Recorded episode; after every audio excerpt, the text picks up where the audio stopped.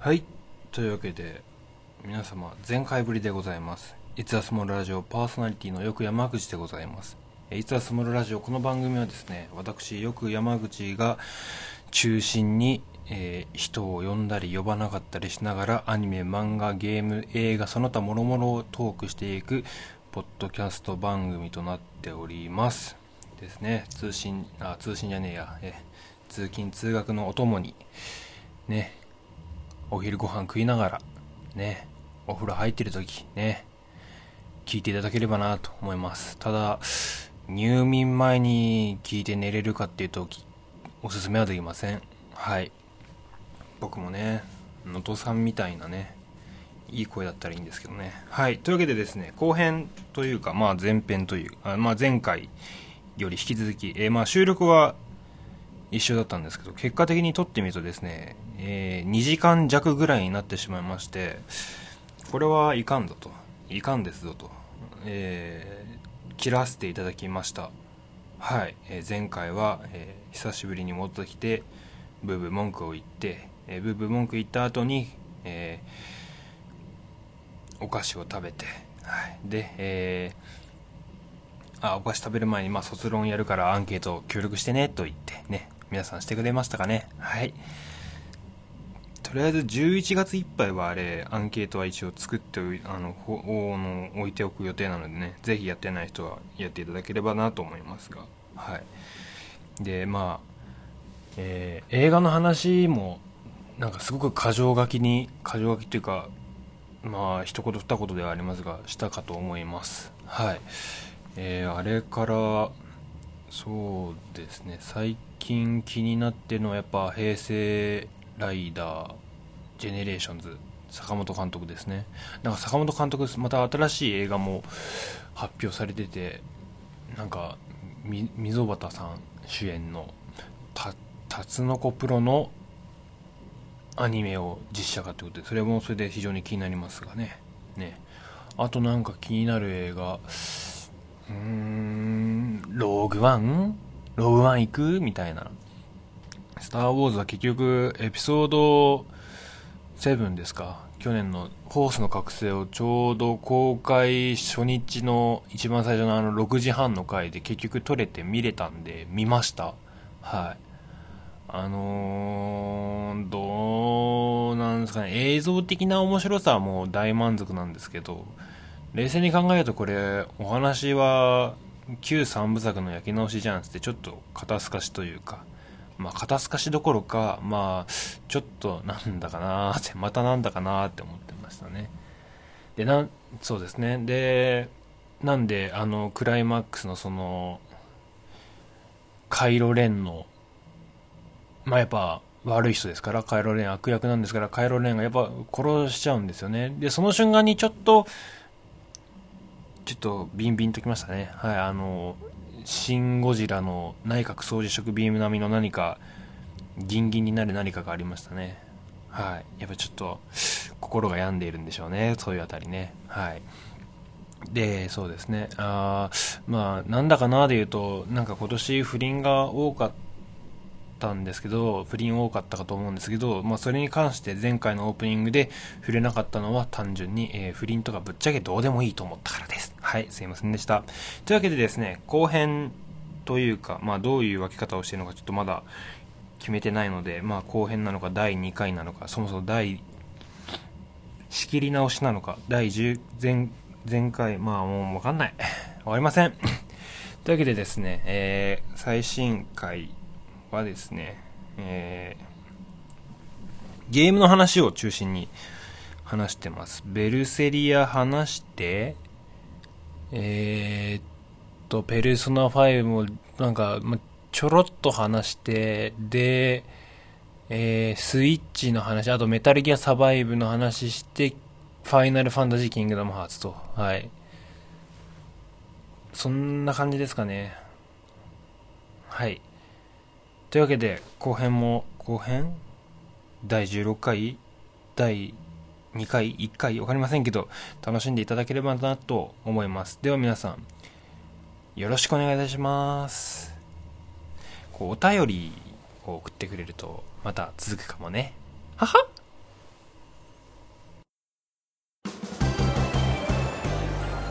アニメカフェアニメカフェのショーでございます。アニメ漫画を中心に私ショーと準レギュラーウラキングが新旧問わず熱弁しております。時にはお客様をお招きしての討論会も行うポッドキャスト、どうか皆様アニメカフェアニメカフェに清き一ダウンロードをお願いいたします。ありがとうございます。ありがとうございます。お前のってること体重計じゃやんだろう。おかげさまでアニメカフェごじゅっかい配信を迎えました。ひとえにリスナーの皆様のおかげです。これからもよろしくお願いします。以上、アニメカフェの番宣 シーエム でした。よ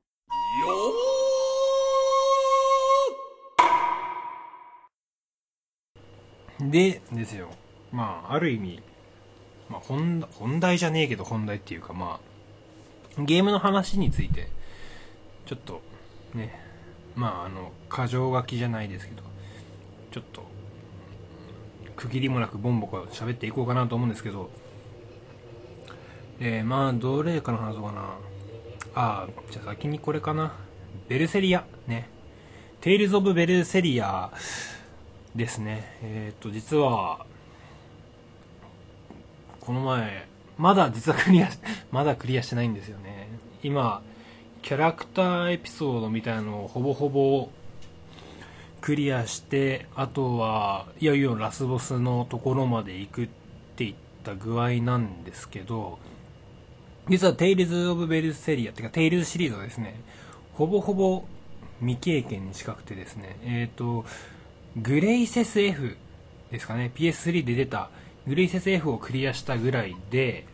でもっと言うとテイルズシリーズ名前こそ知ってたけど全然遊んでこなかったっていうイメージがあったんで、ちょっとシリーズファンからは一歩引いた目線で目線で見てしまうかなっていうのが印象でした。はい。でまあ初めてやってのがベル、えー、グレイセス F で、グレイセス F やる前に実はベスペリアも ピーエススリー も遊んだんですよ。てかサークルの部室に、えー、ベル、え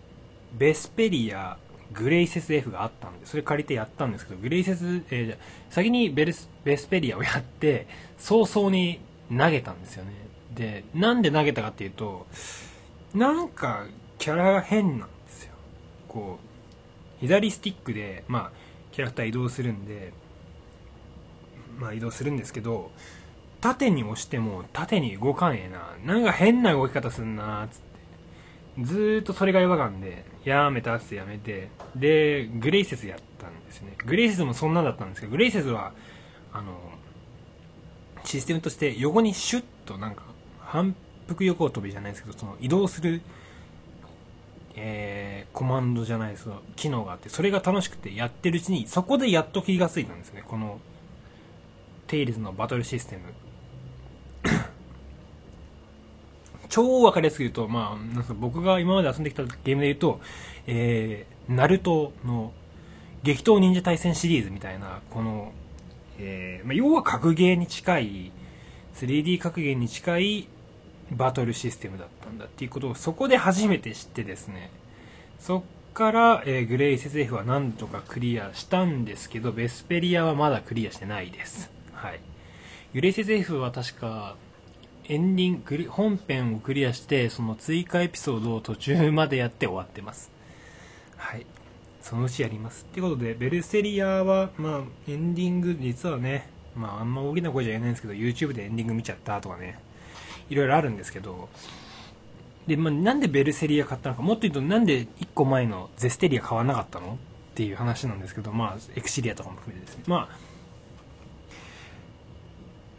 えーっとその遊び始めた、えー、そのグレイセスをやった頃にはもうエクシリアツーまで出てって、ゼステリアが発表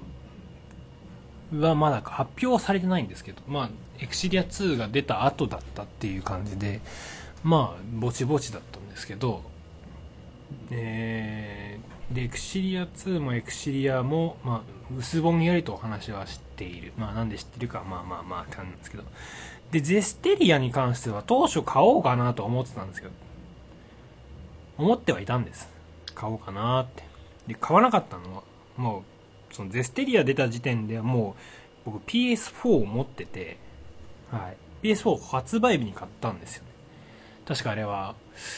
えじゅうよねんのにがつん ?じゅうよ 年ですよね。じゅうよねんの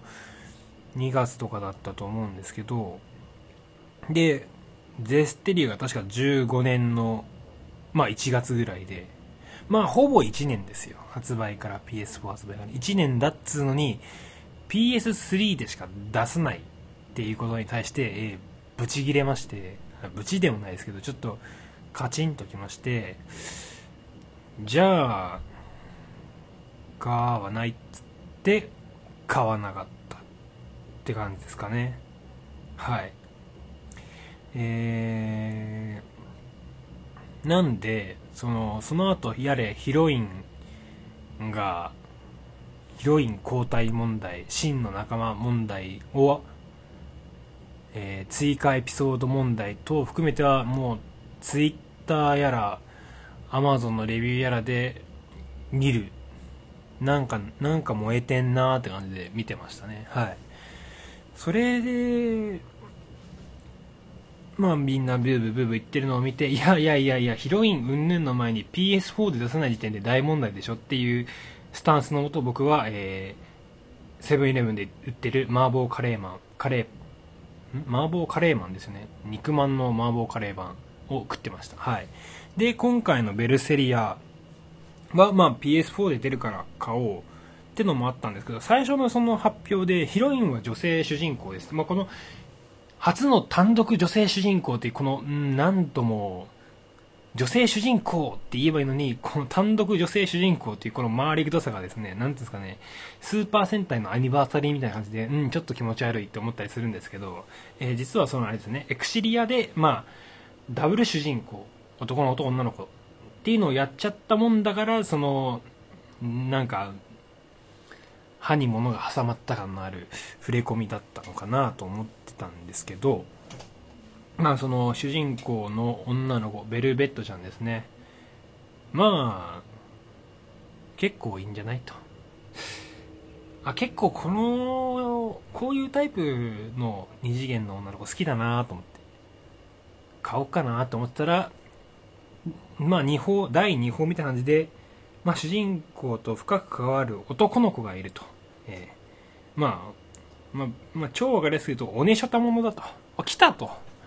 お姉さんがけるショット、あ、これは買いだなと思って、もうこれは買うことを決意し、前作も遊んでないにもかかわらず予約をして、なんだったら、その、テイルズのなんか、会員サイトみたいな入って、で、ちょうどその体験会やりますよっていうのにも、あ、いけるなと思って、抽選で応募したら当たり、はい、バンダイナムコ未来研究所でベルセリアの体験会もやりました。はい。で、そこで、その、遊んで、ベルセリアを遊んで、ああ、買おうと思って、ですけど、まあ、ベルセリアに関してはそのなんかね、そのまあ汚れがどうとかいう話、まあお話はね、もうやっていただいた方ならわかると思うんですけど、ああ、これこのエンディング続編あんのかなって感じですよね。この前ツイッターでツイートして、多分続編あんじゃねえと。次の続編は多分ストーリー分岐で、えー、同志になるエンディングか、えー、最下の剣士になるエンディングとかあんじゃねっていうツイートをしたんですけど、まあそれかまたダブル主人公で、えー、同志の主人公と最下の剣士の主人公でお話が分岐するみたいなのどっちかかなって思いますね。とりあえずテイレズ・オブ・ベルセリアに関しては、これ一番すごいのがですね、やっぱこの、何度も言いますけど、このお姉さんがけるショタで、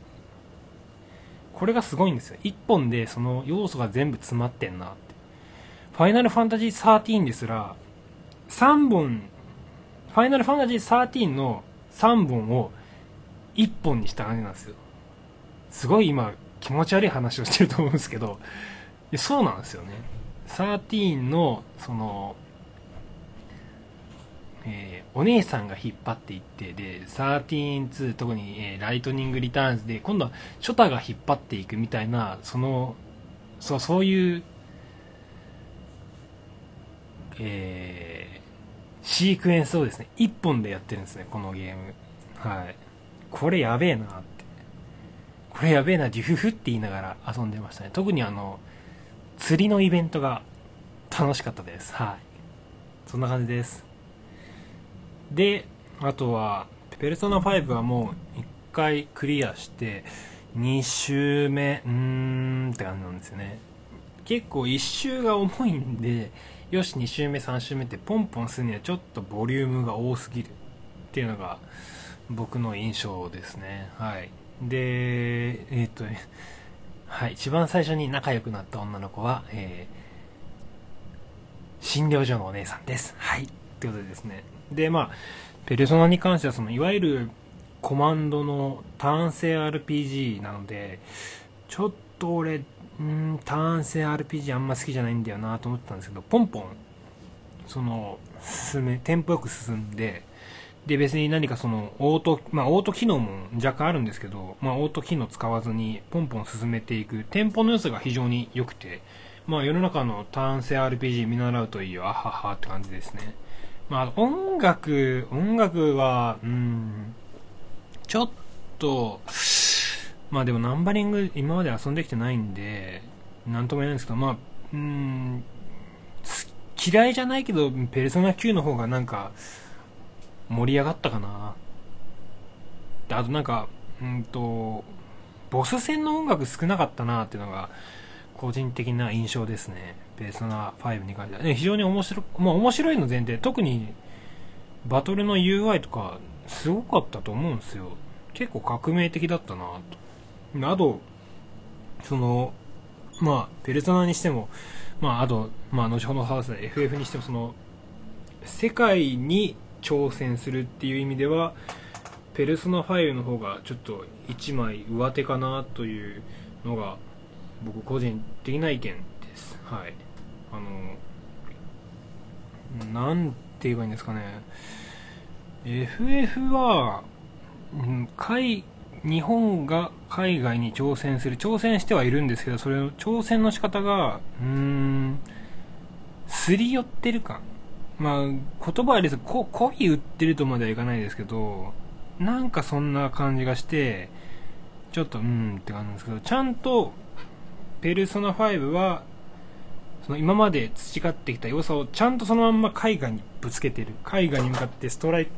ボールスパーン投げてるイメージがあって、結構、そういう意味では好感触。じゅうごはどちらかというと、その、うん、それがあんまりないかなって感じですかね。はい。ちょっと暖房が強い。止めてこよう。よ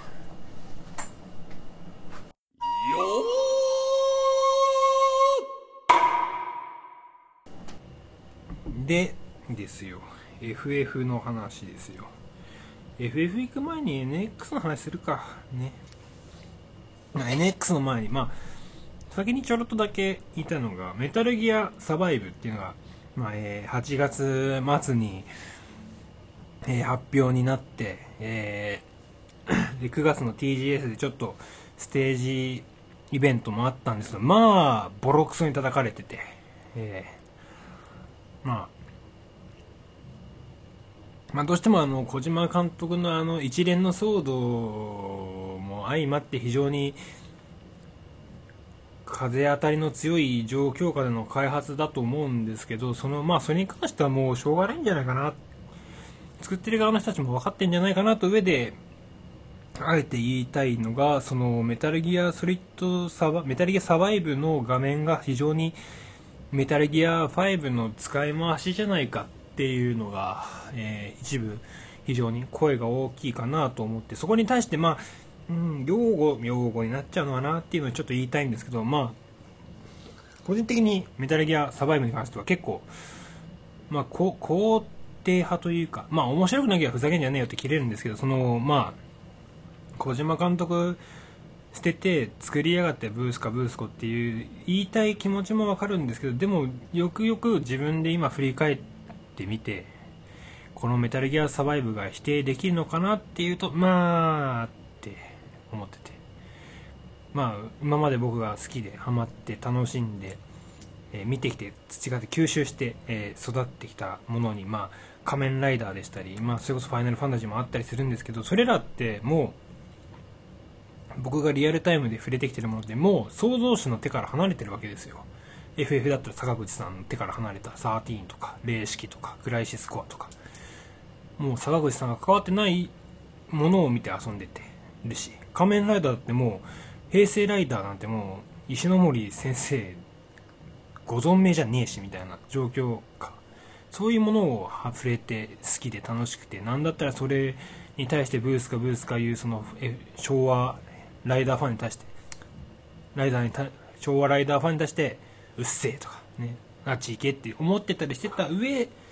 そういう自分がいるのに気がついて、ま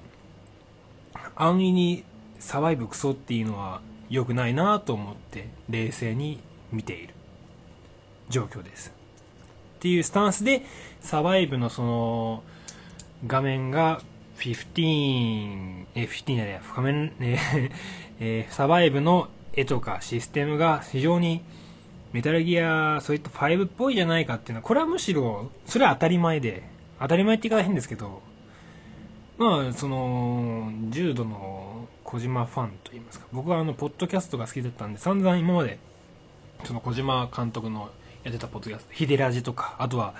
えー、YouTube でやったこじ捨てこじ捨てはそこまで見れてなかったんですけど、特にそのまあメタルギアソリッドごの一報というよりかはフォックスエンジンの第一報って、えー、あれは何年だにせんじゅうさんねんだがじゅうにねんの イースリー 間際だったと思うんですよ。多分にせんじゅうにねんの、僕の記憶が正しければにせんじゅうにねんの イースリー 直前で小島監督がやっぱ イースリー 行きませんっつって、その代わりに YouTube でさんじゅっぷんぐらいのその動画を配信して、その内容がまあトランスファリングの内容だったんですよね。まあ今でいうその ピーエスフォー と ピーエス Vita でのリモートプレイで、まあその当時はその ピーエスピー のソフトと ピーエススリー で同じソフトをやる。で次は ピーエススリー と ピーエス Vita で同じソフトを遊ぶっていう、まあ今でいうリモートプレイとか、まあ後のニンテンドースイッチにつながるそのまあゲームの新しいライフスタイル、ゲームスタイルの展開で、実はまあおそらく今当時言われたのは、まあそれを発表する前にカプコンがモンスターハンターのサードの ピーエススリー 版を発表して、まあ、ピーエススリー と PS あ ピーエスピー で、えー、データ共有できて遊べますよっていうのを見ちゃっていうのを先に発表しちゃったからやめたって言ったんじゃないのっていう話もあったんですけど、まああの ピーエスピー の、えーと、モンハンに関しては、えーピーエスピー で遊んでいたゲームを、まあ、テレビで エイチディー 画質で遊べますっていう売りだったんですけど、小島監督が、えー、掲げていた未来、えー、想定していたことは、まあ、それもあるんですけど、さらにその先で、やはりそれはあの今の Nintendo Switch とか、えー、PlayStation フォーの、えー、リモートプレイと一緒で、据え置きのゲームを、えー、テレビで見る据え置きのゲームを外でも外で携帯機で遊ぼうよ、いつでもどこでも遊べるよっていうのが、まあ、想定していた未来。そのための実験として、まず最初に ピーエスピー で出たそのメタルギアソリッドピースウォーカーの エイチディー リマスターで、まずは ピーエスピー のソフトと、えー、ピーエススリー で遊ぶ、えー、まああれはもともと ピーエススリー の ピーエスピー のソフトだったんで、まあそれを大画面で遊べるようにします。で、携帯機と小型機で同じゲームを遊べるようにします。で、だいにだんとして、えー、エイチディー リマスターの ピーエス、えー、メタルギアソリッドツーとメタルギアソリッドスリーを PlayStation スリーでも遊べて、で、次は PlayStation Vita でも遊べます。っていう内容だったんですね。で、その先を、まあ、めめがけてたので、それに関しては特に、まあ、これといった続報もなかったんですけど、まあ、それはの後々ってわけじゃないですよね。まあ、あの、その ピーエススリー と ピーエス Vita でいうと、ファイナルファンタジーじゅうの エイチディー リマスターなんかが、特にね、そのクロスセーブだっつって、ソフトどっちにも持ってたらデータ共有できて、スリーでも Vita でも遊べます。で、特にこれやはり日本の アールピージー なんかが、強くって、まあ、特に アールピージー で言うとレベル上げがかったるいな。で、レベル上げに時間取られるの嫌だな。特にね、どんどん大人になると、うん、家でゲームとかできなくなるわけで。その時に、まあ、ゲームでは、その、あ、お家ではそのお話の部分をがっつり進めて、で、外でゲームするときとか、まあ、電車の中とか、待ち時間とかにレベルをどんどん上げていって、で、また、レベルを上げてお家帰って、ピーエススリー を起動して、ストーリーをガンガン進める。みたいな感じっていうのが非常にその、大人になった、えー、ゲーマーに対して非常に何か、有利っていう言い方も変ですけどね、なんか、いいのかなと思って、当時非常にワクワクした、そんな未来だったりしました。はい。なんで、結構、ニンテンドースイッチも僕は肯定派なんですよね。ニンテンドーなのに。まあ、それはまた後ほどなんですけど、まあ、今はその、ニンテンドーの話、えっと、トランスファリングの話じゃなくて、その、サバイブの話なんですけど、その、トランスファリングの第一報の時に、実は、ゲームは発表なかったんですけど、実は今、新しくエンジンを作ってるよ。フォックスエンジンっていうエンジンを作ってるよって。まあこれは後のメタルギアソリッドファイブのエンジンだったり、今は Wii レデの開発エンジンにもなってたりするかと思うんですけど、そのエンジンでは、そのエンジンを説明する際に、小島監督は確か、えー、もっと簡単にコンスタントに開発できるように、するためにエンジンを作りました。もちろんそのより綺麗にとか、もうより自分の作りたいものを作りやすくするためにっていうのもあるんですけど、まあやはりその今の エイチディー タイトルのこの現場を見てもっと短時間で、えー、コンスタントに出せるゲームを作りたい、えー、エンジンを作りたいっていうための エフオーエックス エンジンなんだっていう話をまあ今意訳ですけどしてたかと思うんですよ。っていうと、その、まあ、何が言いたいかっていうと、そのエンジンで作ってんだから、メタルギアソリッドファイブとメタルギアサバイブが似てて当たり前だよねっていうのが、僕の感想なんですよ。なんで、使い回しじゃん、使い回しじゃんっていう、えー、意見も、まあ分からなくはないんですけど、うん、まあだって開発エンジン一緒だからねって。そうそうそう。アサシンクリードだって、いち、に、さん、よん、ご、似てるじゃん。まあもちろん、まあ、あれは、ま、まあ、マップの使い回しとかも、まあ、うん、と思うんですけど、まあ、似てんじゃん。それは似てるよねっていう感じなんで、まあ、メタルギアサバイブに関して言えば、ちょっとその、異世界に飛ばされちゃったって話だったんで、ちょっと異世界感を出すだけでも、だいぶ印象は違ったんじゃないかなと思ったりします。はい。えー、なんで、メタルギアサバイブは多分、まあ、買うな。まあ、まずそもそも日本国内のメーカーがこのトリプル A なのかわからないけど、据え置きの結構それもガッツリとした実写向けフォ、フォトリアルっぽいゲームを出すってだけでも結構すごいことだと思うんで、まあ、えー、まあ、小島ファンには非常に何って思われるのかもしれないですけど、まあ、あと普通にゲームとして面白そうかなと、なんかその、クラフト要素とかがあったりするみたいなんで楽しみだなと思ったりします。ただその自分のプレイヤーキャラがダメージを受けた時に治療するコマンドみたいなのがあるんですよ。それが全部そのゲームでも出たアンドアイアイドロイドでそのコマンドを打つっていうその一連のシークエンスがちょっと微妙かなって。そこはスネークイーターのあれをパロってもいいんじゃねえかなとか思ったりします。はい。で、で、そのついで、ついでっちゃ変ですが、まあ、任天堂スイッチに関しては、そこなんですよ。今まで、その、僕、任天堂ユーザー、任天堂のゲームでうーんって思ってたんですよね。はい。まああの任天堂のハードに、まあハードまあそのまあマイクロソフト、ソニーのハードに対して一周遅れのスペックでソフトが供給されないよう、それはされないよう一周遅れの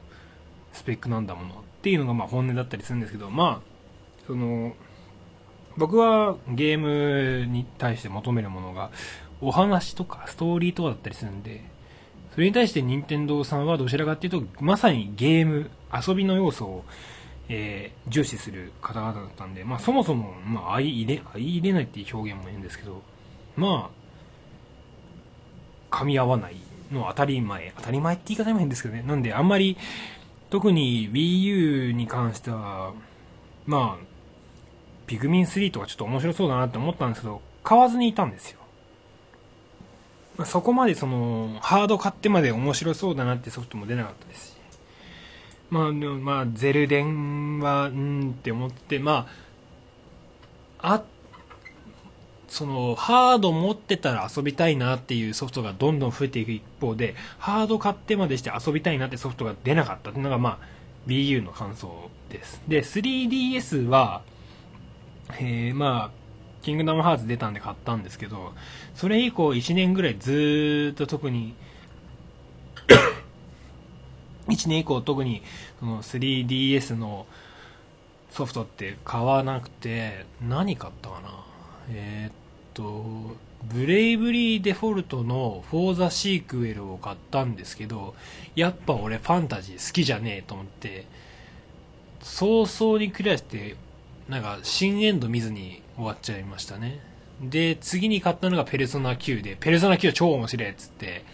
このスタイリッシュな音楽超最高っつってゲラゲラやって遊んでました。で次がファイアーエンブレムの イフ で、しかもあのあの白と黒どっちも入ってる版買ったんですけどクリアしてないですねすいませんって感じなんですけど、まあえー、とキング特にキングダムハーツをやってて スリーディーエス の単勝は、えー、スリーディーエス の印象は、うん、このハードアクション向いてねえな。この特にキングダムハーツシリーズやったことある人はあるんですけど、結構アクション要素が強いんで結構ガチャガチャハードを持って遊ぶんですけど、途中で軽くミシって音がするんで、ちょっとつい力を入れす入れすぎてそのボタンを押してするとちょっとミシって音がして、特にひびが入ったりするわけじゃないんですけど、まあちょっとまあこれはアクションやりにくいなって思ってて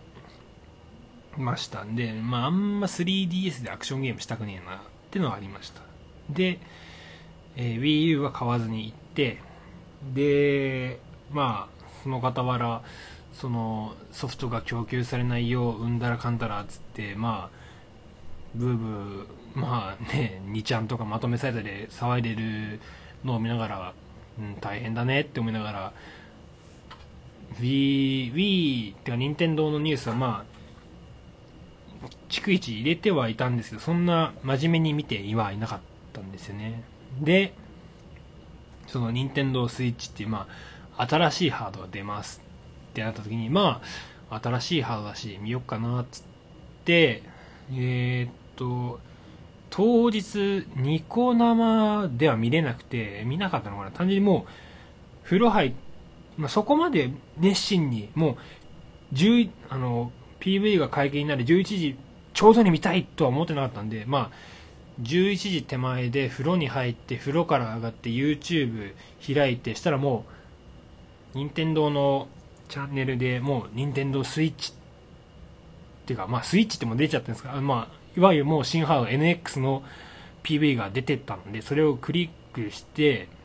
見たんですよ。そしたらマジでっていうのをむしろ好印象です。さらにもう先ほど言ったそのメタルギアサバイブの話で、そのトランスファリング、まあ家でもあもっとおかしく言うと、えー、テレビで遊んでたゲームを外での携帯機で遊ぶをまさにこいつやりやがったっていう、結構ですね、僕言っちゃ悪いですけど エヌエックス 最高って思いながらもう買う気まんまんま、まあ、発売日に買うかちょっとまだそこはあの予算との相談なんですけど、えマジでって最高じゃんこれって思ってたんですけど、なんかまあもちろんもう画期的だねっていう意見もありながら、一番多いのがやっぱりそのそのスマホで良くないっていう話が非常に多くてですね、もうそんなかなと。スマホで特にそのスマホでいいじゃんっていう意見を見れば見るほど、実はそんなにゲームがっつりやる人じゃなくて、どちらかというと投資家とか、まあその アイティー 系の人とかばっかがそう、まあ、否定的なコメントをすると。でこれに対して僕非常に思うのが、あの別にスマホでいいじゃんとか、スマホ、まあ、確かにその性能とかで言うと確かにスマホの方が高いんでしょうけど、まあやることを求めることとしてそもそも違うんですよね、多分。でスマホでいいじゃんっていうのは多分スマホゲーでいいじゃんって話だと思うんですけど、電話できて便利じゃん、スマホがいいじゃんですけども、スマホの場合はそもそもの問題としてアプリなんですよ、ゲームアプリね。でゲームアプリで、まあ、もちろん買い切りの、まあ、そのゲームもありますけど、まあ、基本的にはだいたい移植ばっかなんですよ今のところ。新作スマホで新作のゲームでだいたい基本料無料で課金要素があって、でガチャガチャなんですよね。それがいらないんですよね、僕個人としては。まあそもそもスマホでゲームってあんまりしたくないのは、単純に電池食うから電話できなくなるじゃん、メールできなくなるじゃんっていうのがあるんで、スマホでゲームって普段しないんですけど、それ以上にあんのがやっぱ所詮スマホゲームだと、まあ課金がまあ重視、ほぼ、まあもちろん課金しなくても遊べるよっていうゲームもありますけど、結局その課金したもん勝ちで、まあもっとガチャガチャしたもん勝ちで、なんかゲームっていうよりかオークションをやってる気分なんだけどっていうのが、そのまあもちろん僕もそんなに多くのスマホゲームもできてないんであんま言えたもんじゃないんですけど、なんで別にスマホ機能いらないというか、てかもまさにそのプロモーションビデオ本編であった通り、まあ エヌエックス をテレビで遊んでて、じゃあちょっと出かけなくな出かけな出かけなきゃいけなくなったって時に本体からスパッて取り出すじゃないですか。でそれがすごいんですけど、それ以上にちゃんとそこに、まあ多分あれ エスディー カードなんか知らないですけど、まあカードタイプのスティックタイプのソフトをガチャって入れて持っていった。要するにこれパッケージのソフトあるよって話なんですね。これでもう答え出てるんですよ。パッケージのソフトを遊びたいんだって、もうガまあもちろんね答え出てんのが、まあ、別にガチャガチャしなくていいよって話なんですよ。まあ、もちろん追加ダウンロードコンテンツっていうのは多分あるとは思うんですけど、もう課金、基本課金のゲームじゃなくていいっていうのが僕は非常に嬉しくて、まあ、確かにお金を稼ぐため、まあお金、まあね、あのボランティアじゃないんでゲーム開発もまあ適宜お金はそりゃ商売だからしなきゃいけないと思うんですけど、じゃあその基本料無料ってその、まあ、再現がないわけで、まあそのなんですか、まあ消費愛なんかスタミナ式ならまだしも、その結局ガチャガチャなのが、まあ例えばそのお詫びお詫びガチャで引いちゃう人もいれば、いちまんにまん払っても手に入れない人も手に入らない人もいるわけで、それに関してどう思ってんのっていうのが、それはまあ確率なんで運なんで仕方ないですねって返すにはちょっと待ってくれよって思ってたりするんで、あんまり基本無料って好きじゃなくて、だったらまだ月額いくらの方がマシだわって思ってて、ちょっとまあ世の中のソシャゲ業界に関してはマジクソだなって思いながらいたんで、今回のそのスイッチに関しては結構嬉しいんですよ。やっぱ買い切りのソフトがあるんだから、パッケージのソフトがあるんでしょ、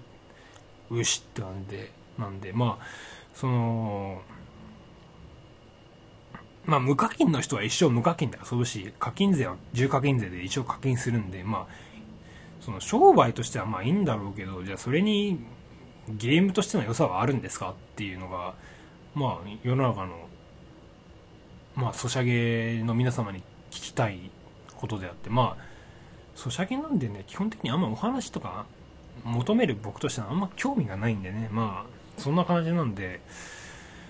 まあいいのかなって思いながら、とりあえずまあとりあえず僕はスイッチに関しては超楽しみで、問題なのはそのスイまああとはもうソフトなんですよ。ソフト何出るのって、とりあえずそのゼルデンの新作がスイッチでも展開しますっていう話が出てて、でそれがえハード発売日と一緒ならまあ買ってもいいかなって感じですね。はい。まああと今リーク情報で出てるのが Wii U で出た一連のそのえー、なんだあれはあ、えっとスプラトゥーンとかえー、っとスマブラ、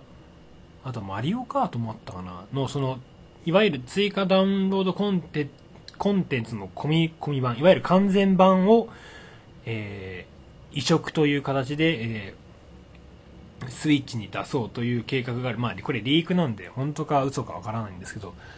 あったりするんですよ。ってなると、まあ Wii U のソフトはスイッチに来る可能性がゼロじゃないってなると、ちょっとそれまでそのスイッチ次第、スイッチのその情報次第では Wii U 買おうかなって悩んでたんですけど、逆にその完全版、移植版が出るなら Wii U 買わないでいいかな。でも買わなかったとして、じゃあその Wii U のソフトがちゃんとスイッチに移植されるかっていうのはそれは確証がなくて、で、まあ Wii U だったら Wii のソフトも遊べるぞって。なんでちょっとWii U どうしようかなっつってたら近日中に生産終了で、まあ、余計悩んでるっていう状況ですね。はい。どうなんですかね。Wii U ね。あの、まあ、Wii U じゃないですけど Wii のラストストーリーとかパンドラの塔とか Wii のゲームって意外とちょっと気になってるのがあって、まあ、Wii U も気になってるソフトはあるんですけど、まあそのハードを買うまでのハードを手に取るまでのソフトがあタイトルがなかったっていうのが、まあ Wii 買わなかった原因なんで、むしろまあここに来てまあ惰性って言ったらそこまでですよね。まあ Wii U 買おうかなって悩んでるんですけど、まあそれで言うとビータも買おう買おうか迷ってて、 Wii U かビータでもスイッチも来ちゃうしな感じですかね。はい。あと ブイアール はまあ先ほど僕がそのゲームとゲーム要素とストーリー要素とストーリー要素を取ってしまうっていう感じからわかるかもしれないですけど、 ブイアール はさほど興味がないんで、ああ出ましたねって感じですね。はい。でですよで問題のまあ エフエフじゅうご 問題です。はい。どうなんですかね。もうこれ収録はまだ出てなくて、まあ配信の頃もまだ出てはないと思うんですけど、まあにじゅうくにちまでには配信しますが、すごくその僕の中でその エフエフじゅうご に関し対してのモチベーションの上下がひどくてですね。はい。まあ最初は高かったわけですよ。もう野村哲也ディレクターで、なんだったら ピーブイ もめちゃくちゃワクワクして、だからその一番最初に僕がじゅうご元ベルサスにわあすげえと思ったのが確かじゅういちねんのスクエアエニックスのカンファレンスでろっぷんちょいのベルサスじゅうさんの映像が流れて、やべえこれ超楽しそう、買うと思って情報が出ずで、にせんじゅうさん さんだよな。そうですね。にせんじゅうさんねんのにせんじゅうさん じゅうよん じゅうよんかじゅうよねんじゅうよねんあれじゅうさんねんか、とりあえずそのまあベルサスからじゅうごに変わりますっていう時もやっぱ ピーブイ すごくって、で、なんかその解体しますっていう時のシークエンスももうちょっとなんか急に心くすぐられて、やべえ、やっぱ徹夜最高って思いながらまあ見てて、でまあ後その後まあその後えスリーキングダムハーツスリーも出すよっつってまあさらに上がってたんですけど、でまあそうこうしてるうちにまあディレクターが変わりますと。田畑はじめにディレクターが変わりますっつって、まあ周りは非常に周りというかまあタイムラインではちょっとショックっていう声が多かったんですけど、僕個人としては当時はむしろ全然ウェルカムで、まあ確かにキングダムハーツスリーと継続しながらじゅうご作るの大変だろうな。で、田畑さんというのはまあクライシスコアとか、えー、ザ・サードバースデーとか エフエフ 零式といったタイトルのディレクションをしている方で、まあ実際にまあそのさんさくは野村さんも、えー、クリエイティブプロデューサー、えー、クリエイティブプロデューサーという関わりで形で関わってたりしたんで、まあよくよく仕事してこのふたり仕事してたし、まあまあ面白くなんじゃないと思ってたんですけど、どうなんか改変がして。なんかそのバトルシステムがなんか零式寄りだし、でも当時はまあ結果的に零式じゃんこれっていう今現状のシステムなんですけどしたり、まあまああとは何ですかね、まあストーリー今まで複数三部作だかなんかしないですけど、とりあえず複数だったのを一本に完結しなきゃいけなくなったんで、えー、お話を改変します、発表してたヒロイン変えます、これですよね一番は。特にその今までの ピーブイ でやったイベントシーンを全部な全部かどうかしないけどなくなりますっていう発表があって、ちょっと下がったんですよ。うわーっつって、でそれからどんどん出てくるプロモーションビデオがまあ片っ端から微妙で、なんかそうです、テン、テンポが悪いっていうか微妙なんですよ。うわーっつってででですよでまあその3今年のさんがつにあった、えー、発表会でまあそのアメリカで発表しました。なんでアメリカって思ったんですけど、その発表会はまあ海外に挑戦するんだとは言うんですけど、これは海外、まあ、挑戦なのかな、なんかすんごい海外、わな、わなびっていうか、なんか、その挑戦の仕方にちょっと、その海外への挑戦の仕方がなんかあんま気に入らなかったっていうのがあって、で、まあ、微妙と思ってたんですけど、ちょうどその頃から、その、アニメ、メディアミックスがふたつあって、で、その、えブラザーフットっていう YouTube で配信されてるアニメが結構良くて、で、それを見るためにちょっとモチベーションが上がってたんですけど、また今度は イースリー で、またなんか、なんかよくわかんない ディージェー の、ディージェー が作った曲に合わせてなんか、ピーブイ やるとか、まあ、あとなんか、北米、欧米宣伝プロデューサーの態度が気に入らねえとか、で、なんか、まず萎えるんですよ。まあなんか微妙だな、じゅうごつって。で、そうこうしてるうちに、その、先ほども話したキングスグレイブ、ファイナルファンタジーじゅうごの試写会があります。どうですかっていう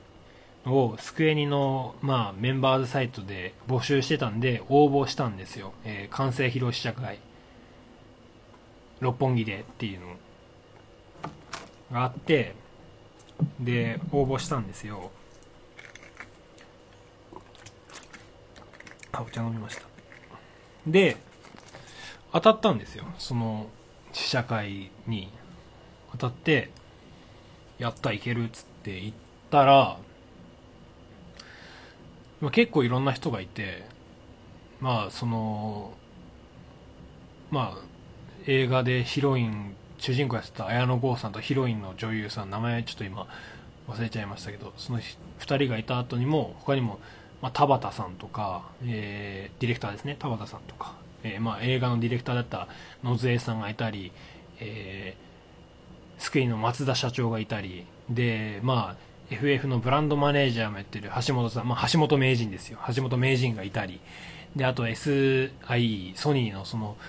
森岡社長がいたり、あと個人的にビビったのが坂口さんですよ。そのそれこそ エフエフ の生みの親で坂口さんがいて、僕が映画入ってでポップコーン買って廊下歩いてたら目の前で女の人を秘書らしき人を連れたヒゲのおじさんがいて、ん坂口さんじゃんつって思って握手してくださいって言ったら、いいよつって握手してくれたっていう。でその握手してくれた瞬間に、あ俺ナンバリンの エフエフ やんなきゃつって、今ちょっとその過去の エフエフ シリーズを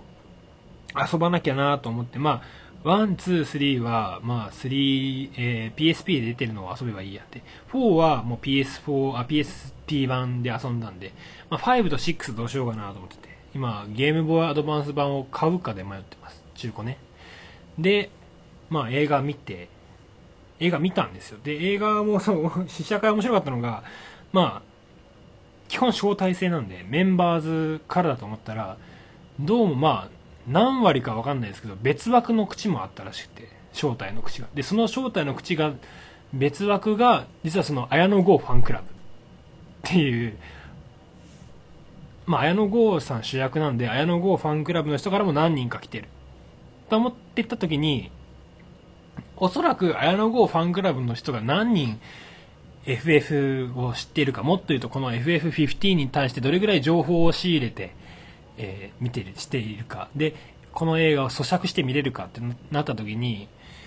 無理だろうなと。おそらく エフエフ ってタイトルは知ってる、 アールピージー っていうのは知ってるけどどんなのかちょっとやったことがないっていう人はおそらく大半だろうなっ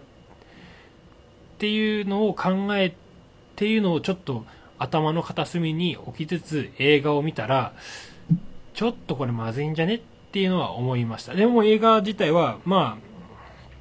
あゲームに向けゲー、まあ、プロデューサーとかディレクターさんがちょくちょく話されていたのは、まあ、この映画を見て、えー、ゲームに関心を持っていただけたら嬉しいなと思うし、ゲームを遊んでも面白いんだけどこの映画を見た上でゲームを遊ぶともっと面白くなりますよっていう触れ込みで、まあ、公開前は言ってたんですけど、まあ、確かにそのゲームやりたいなっていう欲求関心はそそられる作品だったんですけど、そのやっぱ綾野剛ファンクラブとか、まあ、要するに エフエフ を今までじゅうごの情報を仕入れてない人がいきなり見た状態でこの映画わかるかって言ったらわかんないです。開始早々でなんか国の情勢とかのナレーションが出るんですが、まあわからないです。それがちょっとまあなんだかなっていうのがありましたね。とりあえずなんか藤原啓治さん演じるちょっと頭のちょっと残虐なキャラクターが、まあ、残虐なことを言いながらその主人公たちが住んでる国がどんどん燃える映像を見て、ほらほら敵憎いでしょ敵憎いでしょ、よしこのゲームでゲームだとこいつらぶっ倒せるよっていう感じに見えてしまうのがちょっと残念でしたね。でもまああの一見の価値はあるかと思います。特にそのやはり実写じゃなくて、まあ、シージー 映画なんですけど、そのシージー の作られっぷり、特に人の顔とか、あとはその世界のその建物とかのクオリティの高さはすごくて、まあぜひこうブルーレイとかで見ていただくといいんじゃないかなと思うんですが、まあそのちょっと細かいところが気になるなって感じです。で、でですよ。でまあ。映画アニメとか映画でちょっとまあ上がるモチベーション、またその、P、ゲームの新しく言った ピーブイ で下がって下がって、特にその ティージーエス のトレーラーですよね。相変わらずなんかうんなんかバトルのテンポ悪いし、とりあえずその エフエフ のメインテーマ流したんで、はい エフエフ でしょみたいななんか感じ。あ、特にそのさんがつにあったイベントでも最初に坂口さんが出てきたりして、はい僕たち エフエフ でしょって言ってる、なんかその感じが好きじゃねえなっていうのがあって、そのまあもうぶっちゃけ言うと、まあ、野村哲也が作った エフエフじゅうご をいきなり野村哲也パッて引き離して、じゃあ 残, 残った人じゃないですよ他の人たちで作ってくださいって言って作って、でその野村哲也が作る エフエフ が楽しみと思ってた僕らに対しては、まあ、こうなるからみんな理解してねっていうぐらいにしか何か対応されずに、でその上で坂口さんとか、えー、天野さんとか、まあがまあ、天野さんは絵を描いていただいたりで、坂口さんはイベントで冒頭で挨拶したりで、まあ、上松さんもまあ楽曲で参加はちょっとしてるかわかんないですけど、そのイベントでコメント向けたりして、まあ、創造主様たちからコメントをお墨付きですみたいな感じで、ティージーエス ではその エフエフ のメインプレリュードでしたっけ、メインテーマ流して、はい、エフエフ でーすって感じが気に入らねえと思ってたんですね。なんていうかなって思って、で、まあじゃあ野村さんが作ってた時の エフエフ の魅力って何なんだっていうと、まあ、まずは、まあまあ相変わらず、相変わらずというか、まあ野村節というか、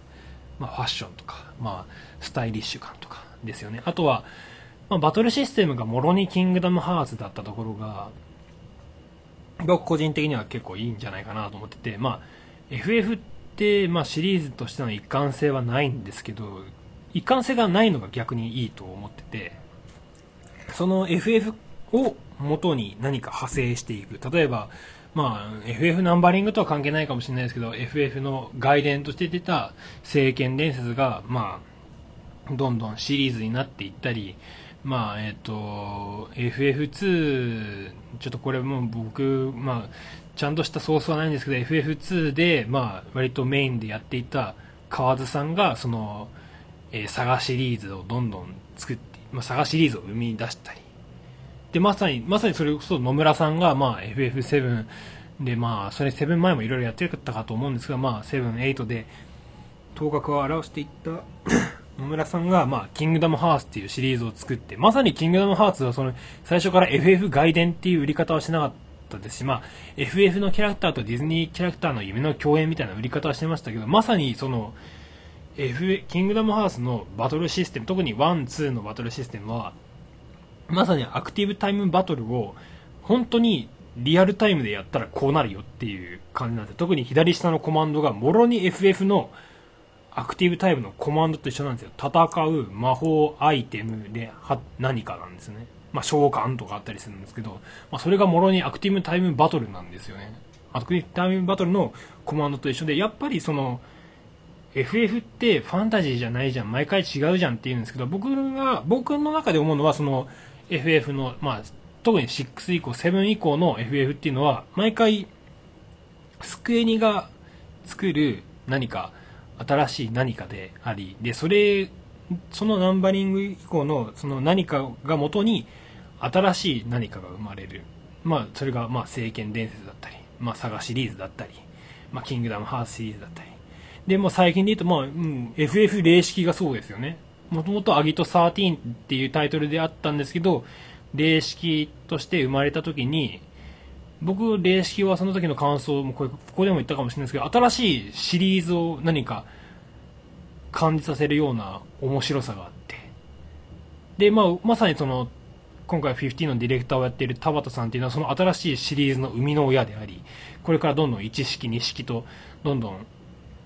式シリーズ、零式シリーズが続いていくのかなと思ってたんですよね。で、まあ、まさにその、新しい何かで言うと、まさに最近発売されたワールドオブファイナルファンタジーでもそういうところがあって、まあ、あれちょくちょく今遊んでるんですけど、結構、えー、こんな前にマスコットキャラで アールピージー やんのと思いましたけど、結構これが面白くてですね、またこれはがっつり遊んだ後にお話ししたいなとか思ってるんですけど、まさにその、田畑さんはこのこれからその式シリーズ、まあもちろんザ・サードバースの続編とかも遊びたいんですけど、そのいち式に式と続くそのシリーズをどんどん作っていってほしか欲しいと思ってたんですけど、まあまあじゅうごは状況が状況なんで、じゅうごのディレクターやりましたってなった時に、まあ結構その色を入れてこられるわけですよ。って時に、まあ結果的に今改めてそのこの前対ちょうど新しい体験版も出たんで遊んだんですけど、やっぱこれ零式の続編だよね、バトルシステムが、まあ、特にはその武器の切り替えとか、その武器を投げてワープするみたいな一連のシークエンスシステムは、まあもともとじゅうご、もっと言うとベルサスじゅうさん、野村哲也さんが作ってた時代からもあったシステムなんですけど、まあそのバトルの手触り感とか、あとは魔法をいじるな、えっと、ファイヤーとサンダー、を合わせて、えー、電撃機能が効果がついたファイヤーとかっていうのは多分 エフエフ レーシーのその、えー、ファントマとかクリスタリウムでやるいじるその エフエフ、えー、ファイ、えー、魔法の進化形態だと思ったんですね。って思うとやっぱりうーんっていうのがあります。はい。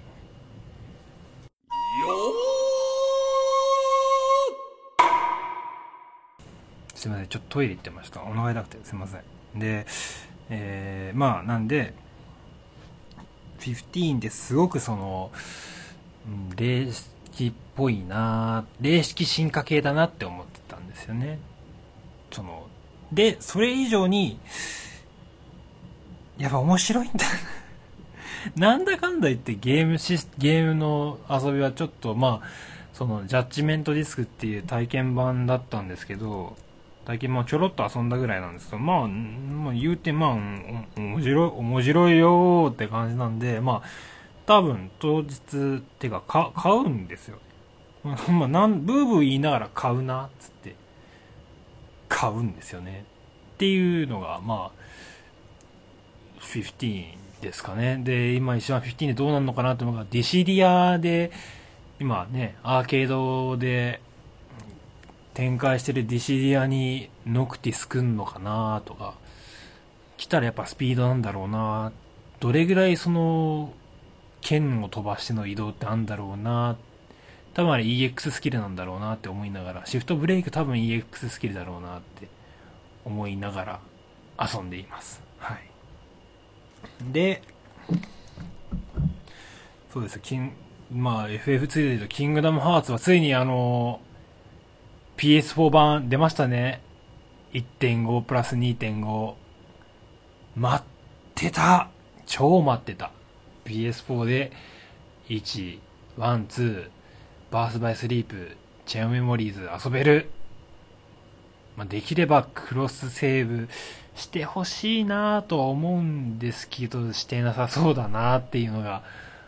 ちょっと気がかりであるんですけど、まああとはいちがつにその にてんはち ファイナルキャプチャープロローグっていうソフト出ますけど、これはむしろファンファン向け、えー、まあもちろん初めて触る人もぜひ遊んでもらいたいなって言って僕個人ファンとしても思うんですが、やっぱやっぱそのさんがつに出る いってんご プラス にてんご を遊んでから、えー、にてんはち 遊んでいただくのが非常によろしいかと思います。ただ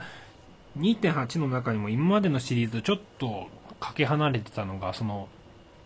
ありまして、その、えー、今回その にてんはち に封入されるさんぼんが、えー、スリーディー、まあ、今今回ドリームドロップディスタンスっていう一応シリーズの時系列で一番新しいまあ、スリーディーエス 出たタイトルの エイチディー リマスターと、まあ、えー、れいてんに、えー、あ、パッセンジフラグメントな、まあ、ちょっとサブタイトル忘れちゃうんですけど、まあ、要するに れいてんに っていうのが入ってるんです。これは ピーエスピー で出たバースバイスリープの続編なんですけど、お話としてはそのバースバイスリープで出た続編なんですけど、ゲーム内容としてはスリーのデモらしくて、えっと、これ確か、スモラジさん、スモラジじゃない、アトラジさんのツイッターでも僕メモをスクショしてツイートしたんですけど、時系列としては ピーエスピー で出たゲームの続編なんですけど、バトルとかゲームシステムがもう完全にスリーの開発環境、開発スリーのエンジンで、なんだったらスリーのスタッフで作ってるので、えー、まあスリーのゲームがちょっと楽しめる。もちろんシステムが全部一緒ってわけではないんでしょうけど、そのなんとなくそのスリー、もっと言うと ピーエスフォー でのキングダムハーツっていうものを楽しめる、感じられるのではないでしょうかという意見が非常にそのインタビューで聞いてちょっと楽しみなんですけど、でもう一個がそのキングダムハーツキーバックカバーっていう、これは映像作品なんですが、今までその エイチディー リマスターにほん出てたんですけど、にほんゲームがあっていっぽん映像作品っていう形式をとってて、でその映像作品はだいたい ディーエス タイトルが映像作品になってて、まあ ディーエス のソフトを エイチディー リマスターしてもちょっと耳をまあできないので、まあ映像作品という形でまあ主にゲームのムービーパートを映像にして封入していた感じなんですが、今なんで特にその いってんご に入ってた最初のリマスター版に入ってたその スリーファイブエイトデイズ Over ツーっていう ディーエス で出たタイトルのムービーはまあひゃくさんじゅっぷんぐらいあって結構ボリュームは多かったんですけど、単純ボリュームは多かったんですけど本当にゲームのいわゆるムービーパートとかそのストーリーのパート、まあお話のパートをただそれを映像化しただけなんで、実は意外とちょっとまあ退屈というか、もうちょっと単純にそのお話えっと特にアクション、まあ据え置きのゲームとか遊んだことある方にはちょっと想像しやすいかと思うんですが、ゲームとゲームの間に入るストームービーパートをただムービーパートだけを作ったって感じなんで、ちょっと不適切というかちょっと分かりにくかったりするんですよね。でまあその にてんご っていう次に出た、えー、リマスターでは、まあ、コーデットっていうまたこれも ディーエス で出たタイトルのムービー版が出てるんですけど、まあ、ちょっと改善されたかなって言ってもやっぱそのムービーパートを切り出した感が強くって、まあ、ちょっと改善したりゲームパートを、まあ、ミッキーのナレーションで保管したりとかあったんですけどちょっと分かりにくかったっていうのがありました。はい。で今回その にてんはち に封入される、えー、キングダムハーツキーバックカバーっていうのは、えー 今, P えー、今はスマートフォンで出てるアプリ、えー、昔はブラウザー版もありましたがキングダムハーツキーというゲームがありまして、でそれはえー、っとまだ細かい時系列としては出てないんですけど一応シリーズで一番古い話とされてて、ただどれぐらい古いのか、どれぐらいシリーズと関わりがあるのかっていうのがまだ明確には出てないので、まあ、まさに外伝って感じなんですけどあるキャラクターは昔に起きたこと、えー、まあお話の肝となるのはそのキーブレード戦争というのを話があって、まあ、これに関してはどういう話なの、まあ、キーブレード戦争という単語だけ覚えていただければいいんですけど、そのキーブレード戦争っ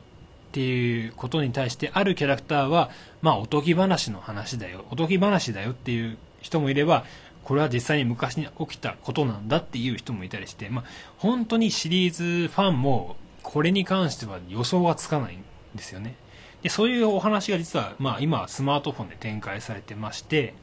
でスマートフォンはプレイヤーを、えー、作れて遊べるんですね。えーとまあ、それこそ、まあ、モンハンとか、えー、ゴッドイーターみたいな感じで、えー、キャラクターメイクしてお話を進めていく。で、周りのキャラクターがお話をどんどん進んでいって、まあ、主人公が巻き込まれるみたいな感じのお話なんですけど、今回のそのムービーパート、えー、ストーリー、えー、その にてんはち で収録されるムービーはそのキーブレードマスターである、まあ、主人公の上司にあたる人たちがいて、でまあごにんぐらいいるごろくにんい る, いるんですで、まあ、ゲーム自体としてはそのごにんいる、えーまあ、キーブレードマスターと呼ばれるごにんからひとり選んで、そいつのチームに入って、まあ、他のチームと、まあ、ちょっと競争したりバトルしたりするんですけど、そのごにんの師匠のお話で、まあ、背拍子バックカバーっていう、まあえー、時系列としては、P、スマートフォンと一緒なんですけど、お話を違う視点で描きましたっていう感じの内容らしく、どうもインタビューで見ると今回はその最初からあるゲームのムービーを切り出すんじゃなくて、もう最初から映像にすることを前提にして、まあ、脚本みたいなのを作ってますっていうコメントがあったので、まあその過去にさくのリマスターに比べてる比べてはちょっと映像作品としての 見, 見やすさっていうのがあったりするのかなっていうのが個人的な楽しみです。はい。なんでそのシリーズ、まああのよく僕もアトラジさんとかでもそのいや先に いってんご、にてんご 遊んでからでも遊んでからの方が今度いちがつに出る にてんはち 遊んだ方がいいですよ。とは言ったんですけど、その映像作品に関してで言えばそれに関してはまだそもそもどれぐらい前の先の話なのか、どれぐらい後の話後の話なのか、そもそも本編に関わってくるのかがわからないんで、むしろ、まあえー、さんがつに出る いってんご、にてんご も買うし、しちがつに出る にてんはち も買うよって人は にてんはち 買った時に、まあゲームやるなとは言います、言いませんけど、そのゲームパートふたつはちょっと今までのシリーズやってないとわからないんですけど、逆にムービーのそのバックカバーに関してはぶっちゃけこれは遊んでなくても楽しめるので、ぜひ発売日に買っていただいて、そのムービーパートを見るだけ見て、さんがつに出る、えー、いってんご、にてんご をまたがっつり遊んで、えー、その にてんはち に収録されているゲームにほんをまたがっつり遊んでいただければ一番いいんじゃないかなと思ったりします。はい。で、またその いってんご、にてんご の遊び方、どういう順番で遊べばいいのって話は、えっと、また発売する発売近々にアットチャンネルラジオさんに投書させていただきます。よろしくお願いいたします。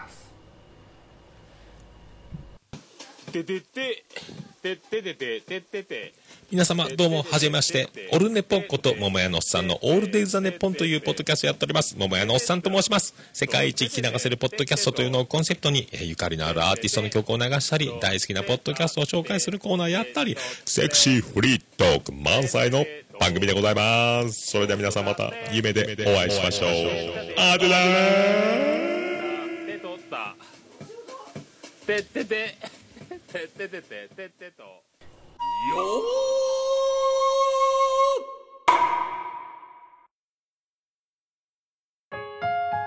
ーというわけで、いやーなんか久しぶりに話したら喉がすごく痛いです。はいというわけでですね番組ではお便りをお待ちしております。えハッシュタグ、そうなんですよ、ハッシュタグどうしようかなと思ってて、今までは エスユーエムオーアールエーディーアイ でツイートをしていただい